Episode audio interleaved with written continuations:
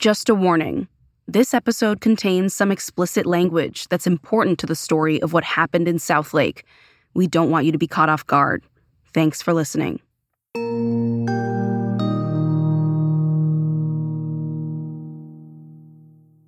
October 20th, 2018, the dance floor at the Hilton in Southlake's Town Square was packed. In a video the DJ later posted to his Instagram, you can hear hundreds of kids shouting along to the Drake song, God's Plan.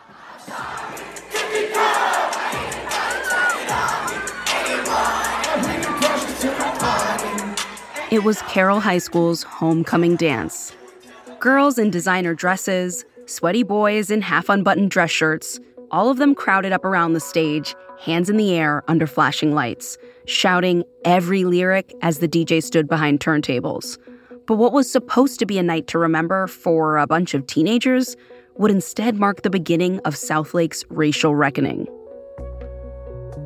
Raven Rolle, a black senior, came ready to have a good night with her girls, snapping pics in a red long sleeve dress and gold heels. But she says things quickly got uncomfortable as the DJ, a black man, turned on one of the most popular songs from 2018. That was the year that Mo Bamba came out, which.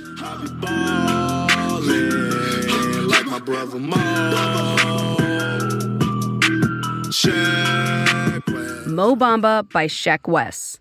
How do I explain the impact of that song?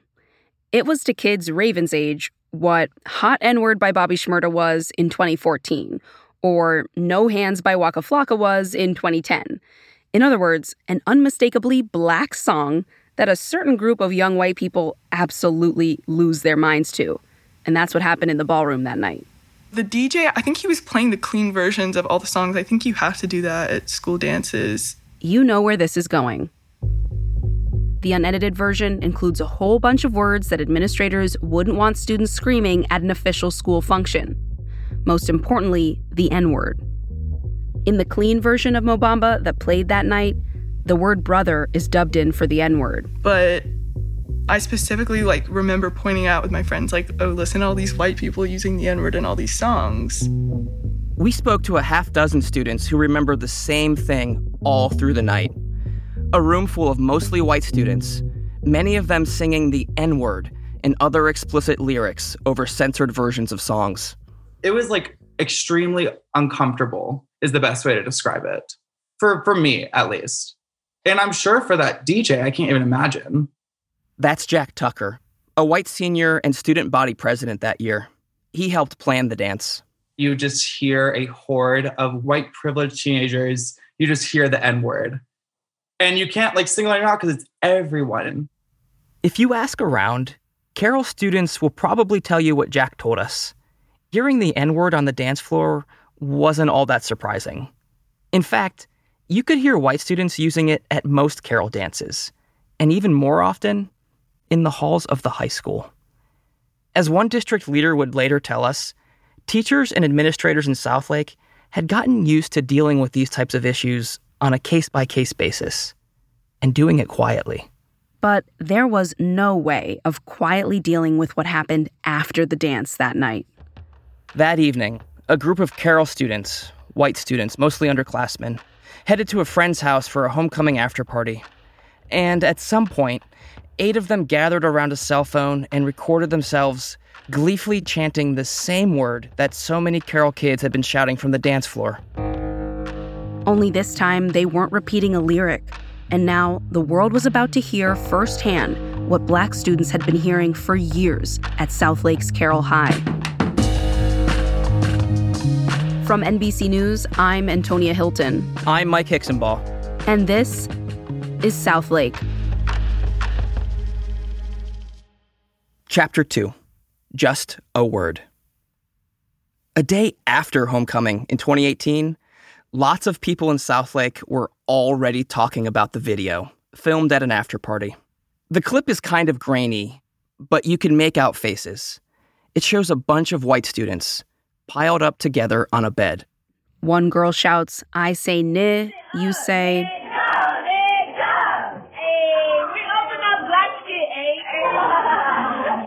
It's kind of hard to hear that bit at the end, but it sounds like the girl is saying, We up on that black stuff, eh? We are not naming the students who appeared in the video, all of whom were minors at the time. We did try to reach all of them through social media and calls to whatever numbers we could find for them, but none of them responded. And as far as we can tell, none of them have commented publicly. The students probably didn't mean for the world to see this clip. Initially, they only shared it with friends on Snapchat, but one of them must have made a copy before it disappeared because soon it showed up on Twitter. You remember what happened next. Controversy in Southlake tonight after teens posted a racist video online. She continued until the pencil lead broke into his skin. You've got to change this curriculum. You've got to change the tone in this town. There are hours of public videotaped testimony from parents reacting to the video. But figuring out what was going on inside the school took a little more legwork. Hello. Hi, Liz. Hi, yes. Hey, this is Mike Hixenbaugh. How are you doing? The district wouldn't let us just roam the halls to talk with students. So we spent a lot of time on the phone. Hey, thanks for taking time to talk with me. I, am not sure. Liv Ferguson was a sophomore that year, just like most of the kids in the video. That was just the only thing that people were talking about. To give you a sense of scale, there are about 700 students in each graduating class at Carroll and Liv was one of only about 20 black students in her grade, a pretty small group.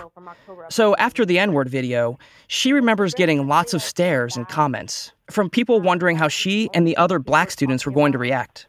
Teachers in class, you know, obviously tried to be like, let's focus on this, and, you know, weren't allowing people to talk about it, but that didn't really do anything. Students like Liv, of course, knew who made the video. And as it happened, she was actually pretty good friends with one of the girls in it. She says she remembers confronting the girl that week, first over text message, then at school. And I was like, I've seen this video, like, you know, what the heck is wrong with you? Like, and she at first was like, that's not me in the video. Like, I don't know what you're talking about.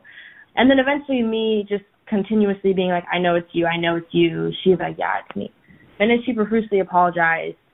But it was just a really just difficult conversation to have especially with someone who you would consider a friend.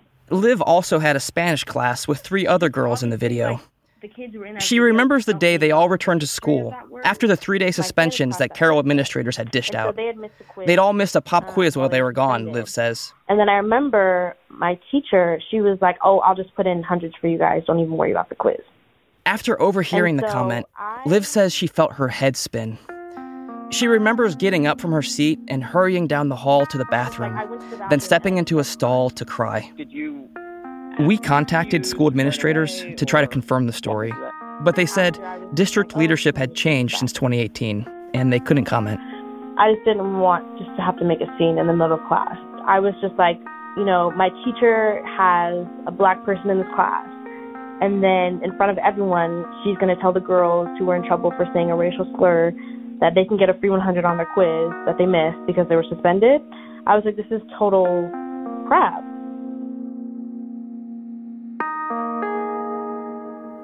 The unease that students like Liv were feeling wasn't just about how individual teachers were handling things. It was also about the expectations that the district had put down in writing for its students and staff. Back in 2018, there weren't explicit rules in Carroll's Student Code of Conduct dealing with the use of racial slurs at the high school. In fact, any bullying based on race could be treated by teachers as a lowest level offense in the student handbook, on par with chewing gum in class or spitting. Outside the school's walls, town leaders were going to great lengths to show that Southlake was going to learn from the uncomfortable truths the N word video exposed, hosting events where the community could come together, mostly over beverages, First, there was coffee and conversation with school board members, Mayor Laura Hill, and dozens of Southlake moms. Racism exists. Racism exists. And we have to name it. We have to give it a name so that we can fight it.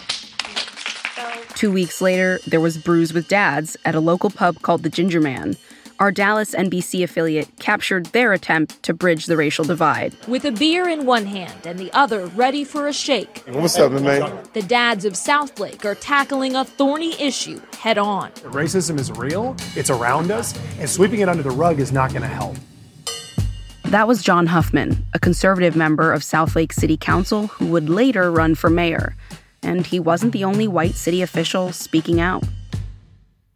In December 2018, a month after the N word video, the city cut a video of its own, promoting Mayor Hill's efforts to respond to it. Racism, discrimination, intolerance, exclusion. These things don't have a place in Southlake. In the video, shared on the city's social media feeds, Mayor Hill stands in front of a blank white canvas alongside seven female students of color and one white boy. The time is now to challenge perceptions. Hill says she's been talking with these students about their ideas for creating meaningful change in Southlake. The ideas will take work, but we can do it with everyone's help. That's why the city is creating. As Hill lays out plans for a new initiative to promote dialogue, images flash across the screen showing the range of cultures that call Southlake home. There's Mayor Hill in a green sari, snapping a selfie with children at the city's Diwali festival. There's Robin Cornish, posing with her dad at Frank's Park. There's a group of white men in suits, bowing their heads in prayer. Creating meaningful change is not a short term effort, and it starts with you and me. I can't wait to see what happens next. I believe in Southlake. I believe in Southlake. I believe in Southlake. I believe in Southlake. We believe in Southlake.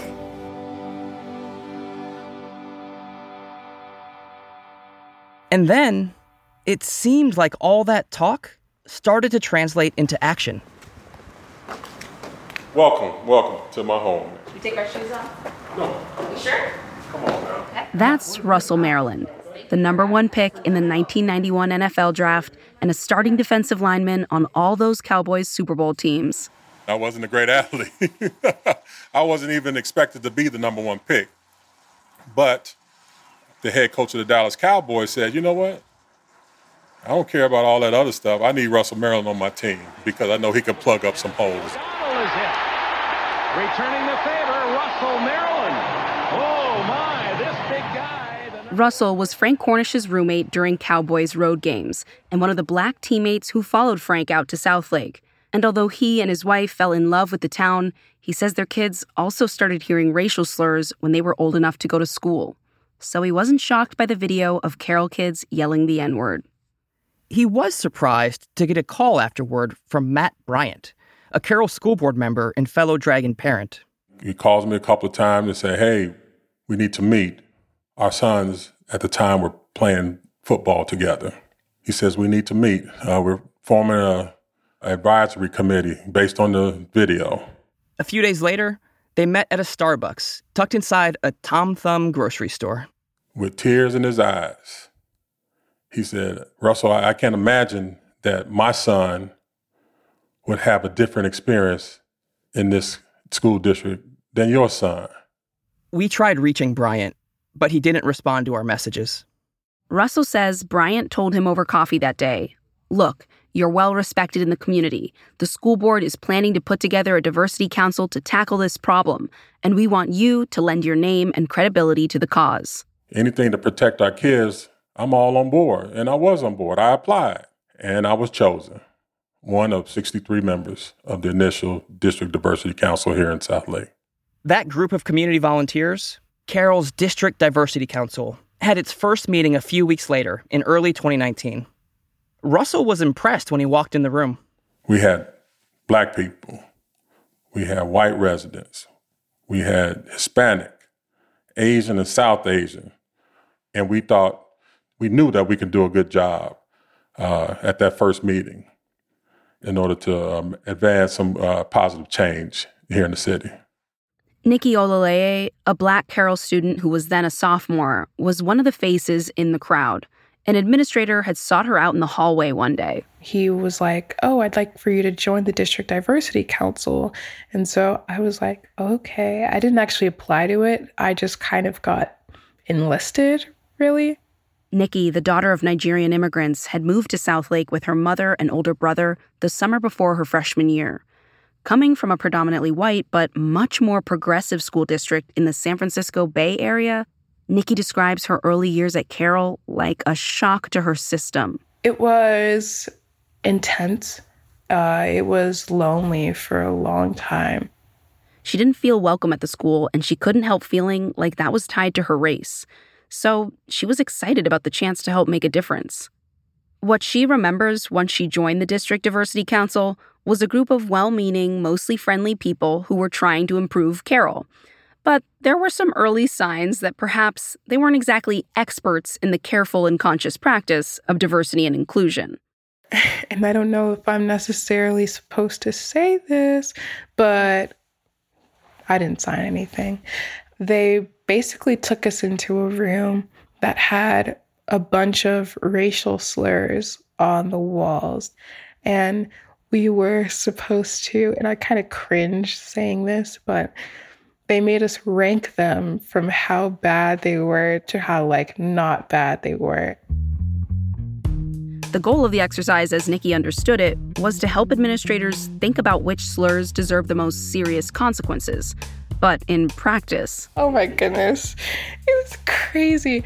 Let me tell you, one of my friends who's like Caucasian, but she's also um, like bisexual. Imagine her, an older white lady, arguing over if the F slur was a bad slur because she didn't think that it was. And then the lady kept moving it back.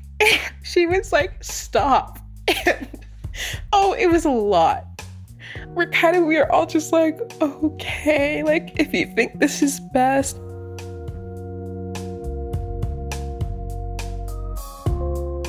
We talked with one of the white adults who was helping lead the Diversity Council, and she confirmed Nikki's story and that the exercise was really awkward. But she said that was kind of the point of the committee to have difficult conversations about race and to come up with solutions. The Diversity Council had barely gotten a chance to work through those early icebreakers when, in February 2019, another N word video made the news. Now to a pattern of hate. For the second time in months, students in Southlake ISD are caught on video repeating the N word. This one showed a car full of white students who, according to a local news report, were singing along to an explicit song. Once again, Southlake leaders scrambled to respond. Mayor Laura Hill wrote a post on Facebook afterward, telling parents they needed to wake the heck up then she shared that message with a reporter from WFAA, the Dallas ABC affiliate. While I understand young people do dumb things, they make a decision to do those dumb things and post them on social media. Adding that parents have to help the district teach their kids right from wrong. A familiar pattern followed. First came disgust and shock. Then came optimism that the community could solve this. Some black Carroll students, though, say they were beginning to doubt whether anything was actually going to change. Because the ugliness showing up in these videos, that was just a small taste of what they say they were experiencing at school.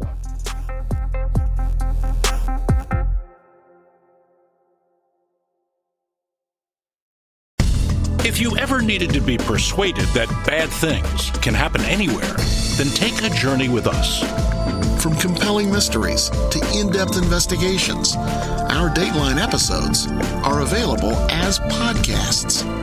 Follow Dateline NBC now to get new episodes every Tuesday. To listen ad free, subscribe to Dateline Premium on Apple Podcasts, Spotify, or DatelinePremium.com. Great storytelling with a twist from the True Crime Original. Niner, Wi Fi device checklist. Laptops, on. TVs, streaming. Game console, consoling. Smart thermostat, set for cuddle time. Doorbell camera, oh, my package is here. Fast, reliable, able to power tons of devices inside your home at once. All systems go, you are clear for takeoff. This is Xfinity Internet, Wi Fi built to wow. And watch the short film, The Aviators, now playing at Xfinity.com. Restrictions apply, actual speeds vary and are not guaranteed. Raven Rolle was one of the Carroll kids who'd begun to doubt whether all that soul searching in Southlake would lead to real changes. Raven and her family moved to Southlake from Los Angeles in 2006 when she was five. She's the one who remembered little girls on the playground telling her they couldn't play with her because her skin was brown. Hi, how are you? Good, how are you? Good, thanks. Thanks for having us, Raven. Things at Carroll didn't seem to improve as Raven got older.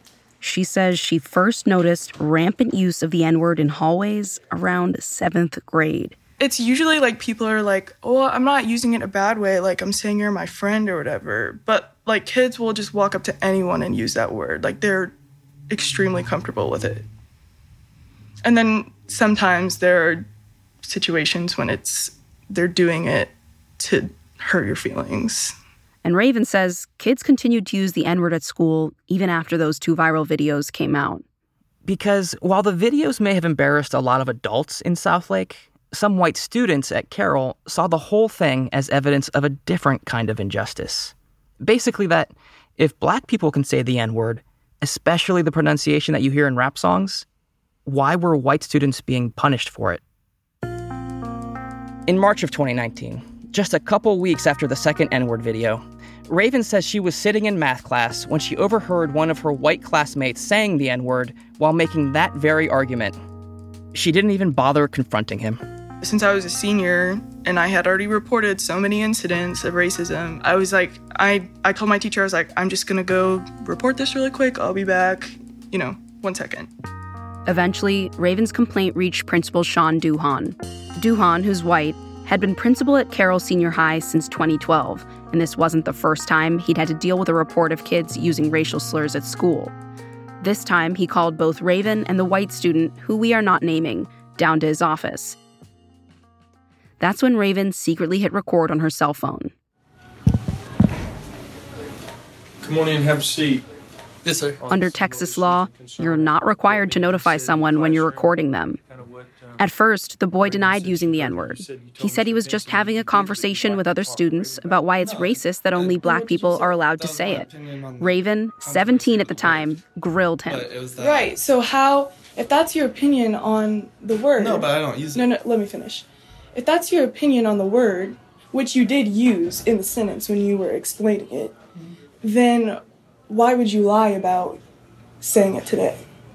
Well, because I, I don't. Uh, that's not. you like, do use the word vocabulary. though. It is in your vocabulary because I've heard you say it multiple times. Yeah, well, I disagree, but It's not a disagree. It's not.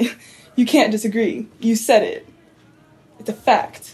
I mean, maybe during that conversation, but You said Not- it during the not in the way conversation, and I've heard you say it multiple times outside of that conversation. well, I don't recall. So how are you gonna look at me in my face and tell me that you didn't do that? Are you calling me crazy or no, something? I, I literally do not recall you, saying no, okay, you don't recall it. What happened? Okay, so he, whether whether we said it today Mhm. or not, or whether we said it I- a week ago or not. No, I. In that We reached out to Duhan and the student who's now an adult, but they both declined to comment. Raven says she expected Principal Duhan to help the student understand why hearing white people say the N word is so painful for black people. Instead, he gave examples of other things you shouldn't say at school. I don't want those type. It doesn't. I mean, it doesn't matter if it's, and excuse me if I'm using these words, gay, homo. Any. It doesn't matter what the word is. Mm-hmm. Those types of words are not safe for this educational setting. He goes on. But when it when it involves hateful, derogatory, demeaning context, somebody's got to step up and squash it. Somebody's got to say, "No, we're not talking about this. No, we're not going to tolerate this." The boy explains that he knows kids at Carroll who use the N word. But why should it be his job to police what his friends say? Duhan responds by suggesting that in the future, the student should ask his friends not to say the word around him, just like Duhan does when he hears people say the GD word, goddamn. I don't tolerate. I can't stand that word. I don't accept that word. I don't tolerate it, and I'm going to tell them, "Hey guys, I don't. I don't like that. I appreciate it if you wouldn't say it, right? Because I, I think it's totally Well, isn't there an option where you just don't use that word and you don't tell somebody else what they can and can't say? Raven didn't say it in the meeting, but to her, Duhan comparing the N word to goddamn was insulting. This happens way too often, in school. Am I supposed to get up and leave every time I hear someone say that? Well, to That me, it's correct. You should, and that's why we're trying to work through this and educate, because this has got to be a safe place for learning. Yeah. Because she's entitled to a classroom and to a seat in a class just like everybody else. So she shouldn't have to get up and leave. Mhm. Well, to me, it's just a word, so it doesn't. It's not just a word. Don't even say that. Yeah. Do you know what that means? How are you going to look at me in my face Hold on. and tell me that that is just a word? Do you know how disrespectful that is? To me, it's just. No, it's not just a word. Yeah, it's it's not. That is a racial slur. I can't even believe you would just say that to me. Raven, I'm not going to calm down. hold just relax. I cannot deal with this ignorance. Just relax. There's no words that offend me. Because you're white. What is that? That's why. I'm black and I have to go to school in this white school and listen to y'all say that and you're going to tell me it's just a word? It's not just a word. Um, have a seat out there for me for a second. Sure. Thank you. Alone with Raven after sending the boy away, Duhan at first tries to comfort her. So you see the word ignorance, you said it. That's that's what we're dealing with. I'm not sure, Raven. I'm not sure if that kid will ever change. He's not going to. And then Duhan gives Raven advice on how to keep herself out of trouble during the final few months of her senior year. When you see ignorance like that, you can't let them take your joy, girl. You can't.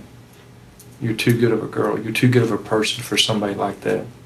I try. That's why I didn't say anything the first Well, few no. times. You're too pretty. You're too nice. you're too. You you everything you got going on for you. You can't let somebody like that take your joy, right? Take your peace. After a few more minutes of this, Duhan says he'll keep thinking about how to handle the situation and offers a partial solution to rearrange Raven's schedule so she won't be in a class with the boy. Right. I'm gonna go through that. Okay.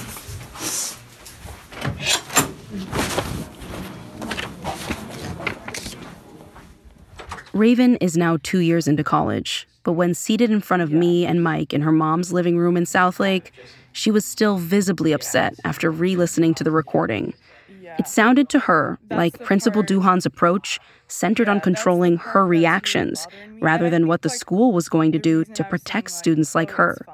The school is prohibited by law from commenting on specific student discipline matters, so Raven still has no idea whether the boy faced any punishment. And so I think I was just kind of drained and ready to leave. But I wish I would have sat there and like demanded right then and there, you need to do something now. I'm not waiting. Cause I, know it's it's not my fault and there's really nothing else I could have done. But I feel like I should have just told him that I expect more. I can't just get over things like that. And it seems like Duhan and the boy are over it. They can just move on. And I don't I just don't think that's fair. Like I should have put more pressure on him, I think, to do something. Black residents repeatedly described to us feeling exactly what Raven felt like these aggressions would happen and then they would get brushed under the rug as though they were one off, meaningless incidents, not indicative of the larger culture, not worth escalation or action. And then years down the line, those same black students and parents would find themselves still ruminating over what happened, their confidence still shaken by interactions they're sure their white counterparts hardly recall. I'm an adult now, and I'm still talking about something that happened to me three years ago. Just not fair. That deep sense of unfairness is one of the main reasons that families of color wanted the school district to step in with a formal plan to make Carroll more inclusive.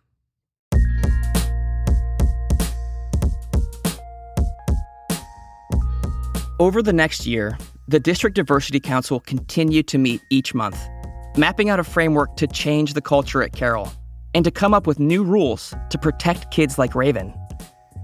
And finally, by early 2020, the district was almost ready to make that plan public. But that's when the coronavirus hit. And suddenly, Carroll and every school district in America had more urgent matters to address. Now, nearly every parent of every dragon at every grade level was paying attention to what the school board was doing as it tried to sort out virtual school days and mask policies. And then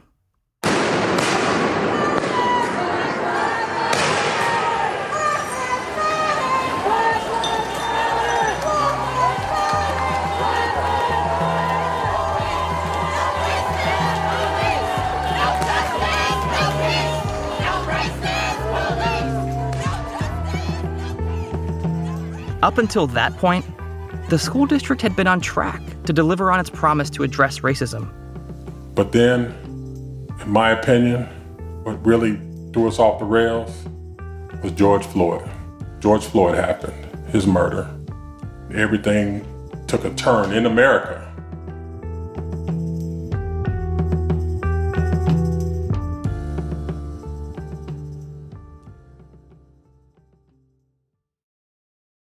Join Hoda Kotb for a brand new season of her podcast, Making Space.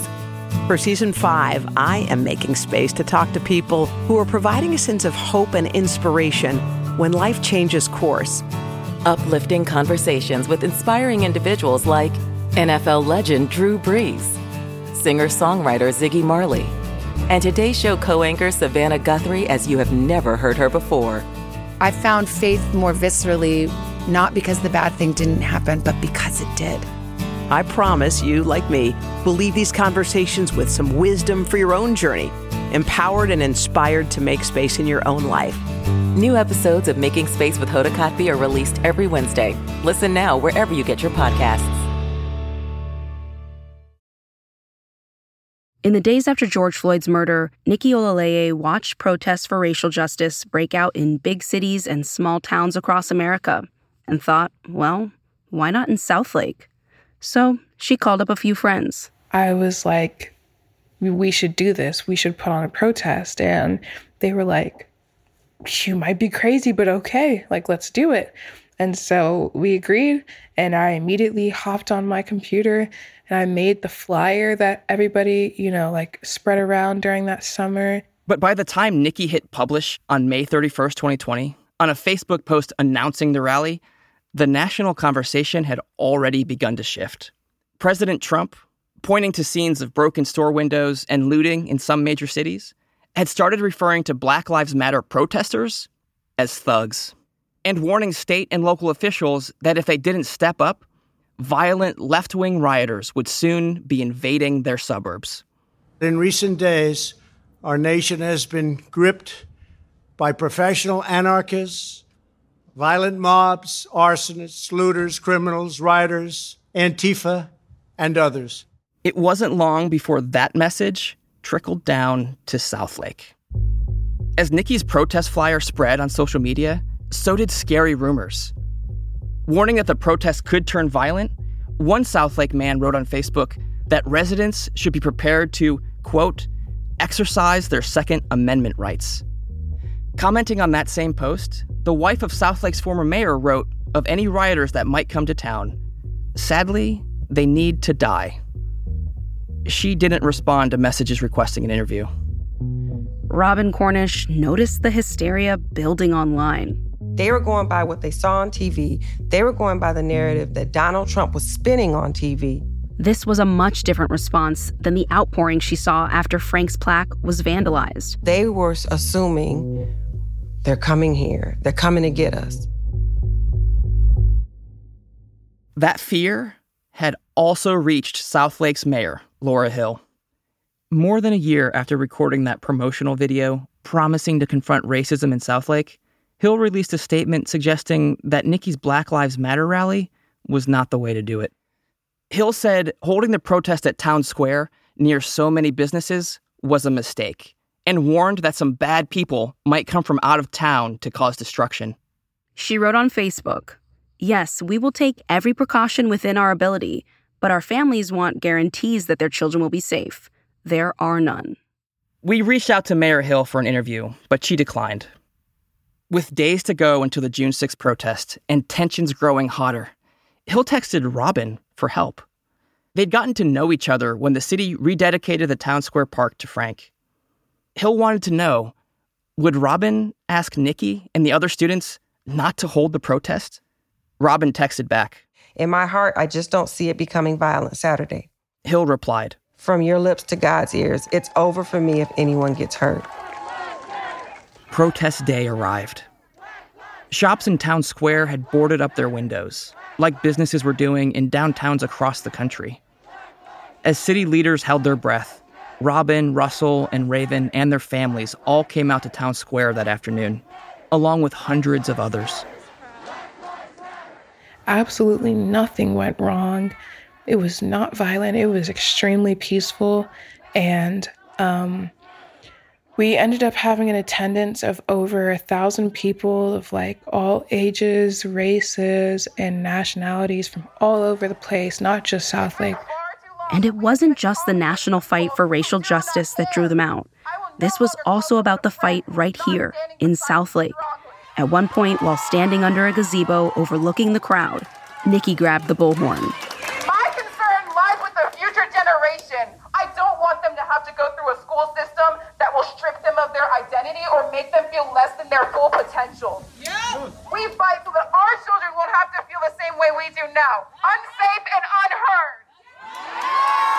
Toward the end of the rally, Mayor Hill stepped forward and addressed the crowd that she'd discouraged from coming. Shouting into the bullhorn, she told everyone to turn their anger into meaningful action. Real change. You must challenge yourself. You must get off the keyboard and take a seat at the table. Real change. Why did you discourage us from coming then? For Nikki and her friends, the protest was a huge affirming win. People came out. And as for Mayor Hill's call to get up from behind their keyboards, they were definitely on board with that. That summer, dozens of Carroll students and recent graduates got together to form a group called the Southlake Anti Racism Coalition, or SARC.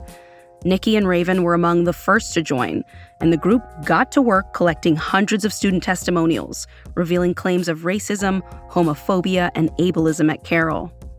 Then, on July 20th, several SARC members read their own stories and the accounts of fellow students at a virtual school board meeting. Warning, you're about to hear offensive language. I was called a terrorist and told to leave the country and that I didn't belong here. Go back to your terrorist country, he said. You have no idea what it's like to be called a chink or a fag by peers. While I, along with the rest of my peers, talk, you will listen. You will get a taste of a life like mine at Carroll. In seventh grade, during my first year of school in the US, two kids called me a beaner and told me to go back to my country. My teacher heard, she did nothing. That same year, I received a launch detention for speaking Spanish. I turned eight and I was asked, Are you black? And I said, Yes. And from then on, everything was different. Sometimes I was called the N word, ape monkey, um, and it's not all the time, but just enough.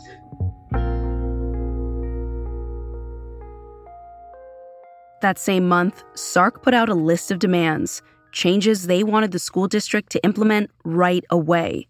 Russell Maryland, the ex cowboy who'd agreed to help out with the Diversity Council, knew the kids had criticisms of the committee and how long it was taking to get anything done. As you know, with young people, they want change quickly. They don't wait, they don't want to wait. And their first demand was they want Carroll ISD to exclaim loud and proud that Black Lives Matter. And I'm like, whoa. I'm like, these kids ain't playing. And that wasn't the most ambitious demand on SARC's list. They also called on Carroll to get rid of uniformed school resource officers and replace them with therapists and social workers. Basically, defund the police. Well, you know, that was something that I, I didn't agree with, but that was their plan. And so when you say that, when you say defund the police in this conservative area, then you, you know that's going to cause some problems. Russell was right. It did cause problems. That summer, the pandemic, the nation's racial reckoning, the Black Lives Matter rally at Town Square, they all converged into a perfect political storm. to many conservatives, it seemed that a radical left wing insurgency had infiltrated idyllic Southlake. And that was all before they learned what the school district had in mind for their children. On July 23, 2020, the Diversity Council finally unveiled its proposal a 34 page document calling for new lessons to teach kids how to treat everyone with respect and new rules to discipline the ones who refuse to learn. The much anticipated Cultural Competence Action Plan, released to the public in the middle of the most politically volatile summer in Southlake's history. The plan was meant to make kids like Raven Rolle and Nikki feel safe and heard. Instead, it awakened an opposition movement more intense and more effective than anyone could have imagined. That's next time on Southlake. From NBC News, this is the second of six episodes of Southlake, a story about belonging and backlash in an American suburb. If you like what you've heard, please give us a five star rating and a review on Apple Podcasts. And be sure to tell your friends and follow on Apple Podcasts, Spotify, or wherever you're listening right now. Southlake was written, reported, and hosted by me, Antonia Hylton. And by me, Mike Hixenbaugh. The series is produced by Franny Kelly. Our story editors are Julie Shapiro and Michelle Garcia. Production help and fact checking by Rachel Young. Sound design by Seth Samuel. Original music by Ali Shaheed Muhammad. Bryson Barnes is our technical director. Reed Cherlin is our executive producer. Madeleine Haeringer is our head of editorial.